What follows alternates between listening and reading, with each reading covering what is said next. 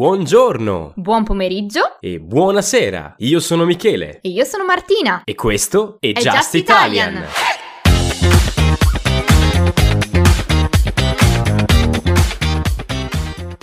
Benvenuto o benvenuta su Just Italian, il podcast per imparare l'italiano conoscendo l'Italia, la sua cultura, gli artisti e le persone innovative che hanno cambiato in meglio questo meraviglioso paese. Oggi parleremo di una città d'arte, dove ritrovare tracce dell'antico passato, fatto di testimonianze della civiltà messapica, di architetture medievali che ben si fondono con i resti archeologici della dominazione romana. Oggi parliamo di Lecce. Ti piace Just Italian e vuoi supportare questo progetto? Vai su patreon.com slash justitalian per scaricare la trascrizione di questo episodio e tanti contenuti esclusivi per migliorare il tuo italiano. Puoi trovare tutti i link sulla descrizione di questo episodio. Lecce è un piccolo tesoro dello stivale. Situata in una posizione abbastanza centrale della penisola salentina e a pochi chilometri sia dallo Ionio che dall'Adriatico, Lecce è niente meno che il capoluogo più orientale d'Italia, nonché il principale centro nevralgico del Salento. Lecce, fra chiese, balconi, porte, mascheroni, è la città dell'eccesso stilistico, dei profumi del Mediterraneo e della grande bellezza, un museo a cielo aperto, tra i più affascinanti d'Italia. Lecce è un comune italiano di circa 95.000 abitanti, capoluogo dell'omonima provincia della Puglia e principale centro urbano del Salento. Iniziamo con tre cose da vedere a Lecce. Primo, il castello di Carlo V.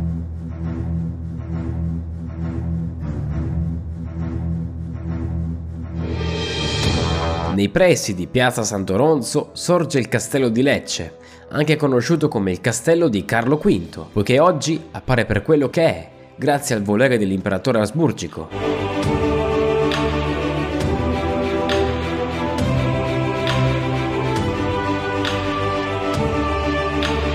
Il re infatti nel 1539 ha trasformato questo castello medievale in una vera fortezza militare, capace di resistere ai feroci attacchi da parte dei turchi. Oggi il castello ha ovviamente perso il suo ruolo chiave di controllo e difesa della città e nelle sue sale interne vengono ospitate mostre ed eventi culturali. Al suo interno, tra l'altro, si trova anche il Museo della Cartapesta, un tributo a una delle arti più note del Salento, sia nel passato che nel presente.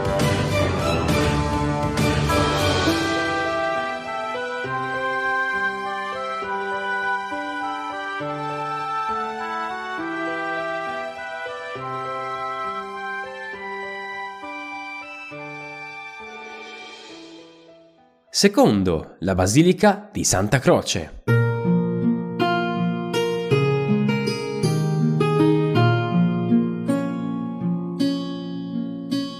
Questa basilica è l'emblema del barocco leccese. Si tratta della massima espressione del barocco di Lecce. Massiccia e sfarzosa, la sua facciata è riccamente decorata ed esplode in linee e ornamenti unici al mondo, tanto da renderla una delle opere monumentali più importanti nel nostro patrimonio artistico.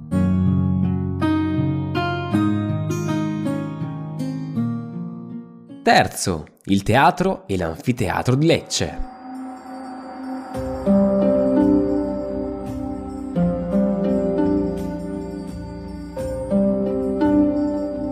Passeggiando per il centro storico di Lecce si possono scorgere, incastonati tra eleganti palazzi, case bianche, chiese barocche, due monumenti che sono testimoni viventi dell'epoca romana a Lecce. Il primo è l'anfiteatro, costruito nel secondo secolo d.C., per intrattenere con gli spettacoli e i giochi che si svolgevano al suo interno gli appassionati spettatori. L'edificio poteva ospitarne circa 20.000. A circa 300 metri dall'anfiteatro c'è l'alta grande eredità romana a Lecce, il Teatro Romano, costruito nella stessa epoca dell'anfiteatro, scoperto per caso nel 1929, durante alcuni lavori nei giardini di due palazzi vicini. Ancora perfettamente visibile, il teatro poteva ospitare fino a 5.000 spettatori.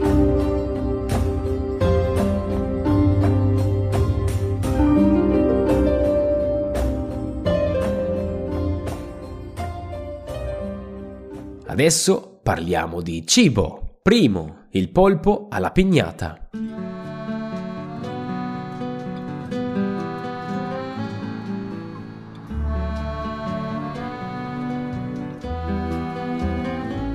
Il polpo alla pignata è un'antica ricetta salentina, il cui nome deriva dalla tipica pentola in terracotta in cui veniva cucinato, la pignata appunto. Nel polpo alla pignata, il polpo cuoce con la sua stessa acqua ed è questa la principale regola da seguire per una cottura perfetta. Con questo metodo di cottura, il polpo perde la sua tenacità per diventare molto morbido e succulento.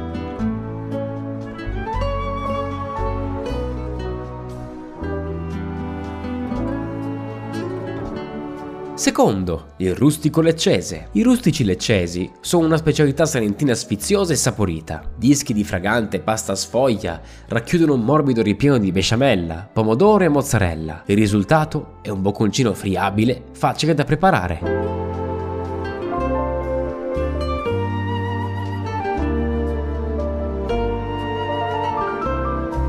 Terzo, il pasticciotto leccese. Una delle delizie della Puglia, e nello specifico della zona di Lecce, si chiama pasticciotto. Si tratta infatti di un dolce a base di pasta frolla e crema, che può racchiudere una marena la quale conferisce al pasticciotto un sapore ancora migliore. Dei dolcetti buonissimi, che conquistano il palato sin dal primo morso, per l'equilibrio di gusto e consistenza. Impossibile non amarli.